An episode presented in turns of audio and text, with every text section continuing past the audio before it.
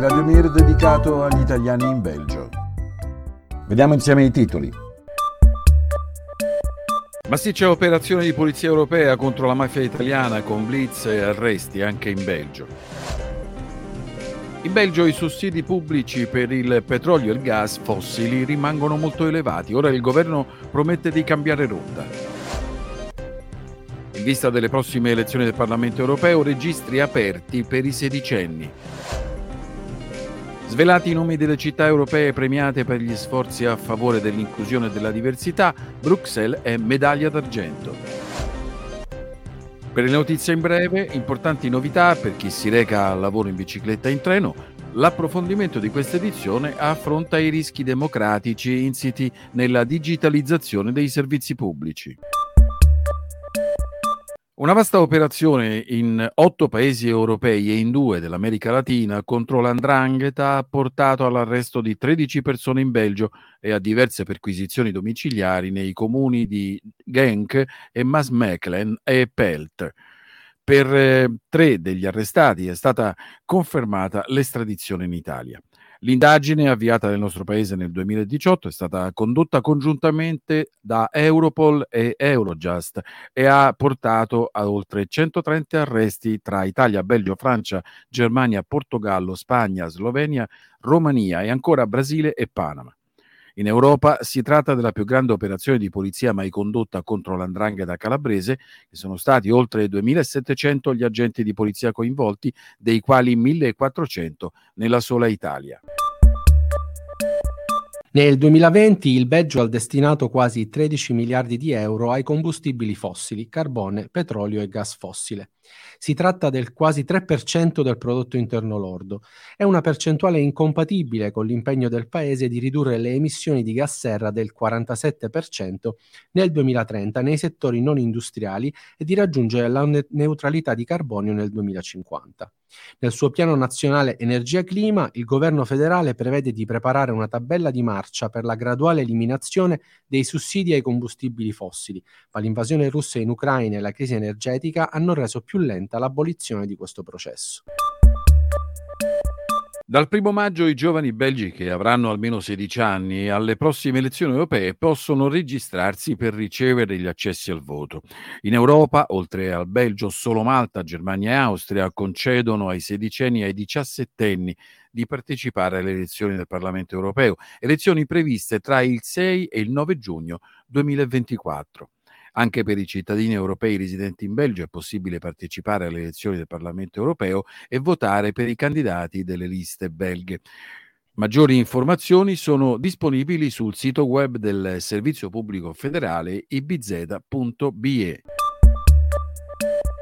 La città di Bruxelles è arrivata seconda nell'assegnazione del premio Capitale Europea dell'Inclusione e della Diversità. Il premio è consegnato dalla Commissione Europea alle capitali maggiormente impegnate per il raggiungimento di uguaglianza, inclusione e diversità ed è parte del piano d'azione dell'Unione Europea contro il razzismo e della strategia per l'uguaglianza LGDBQ 2020-2025.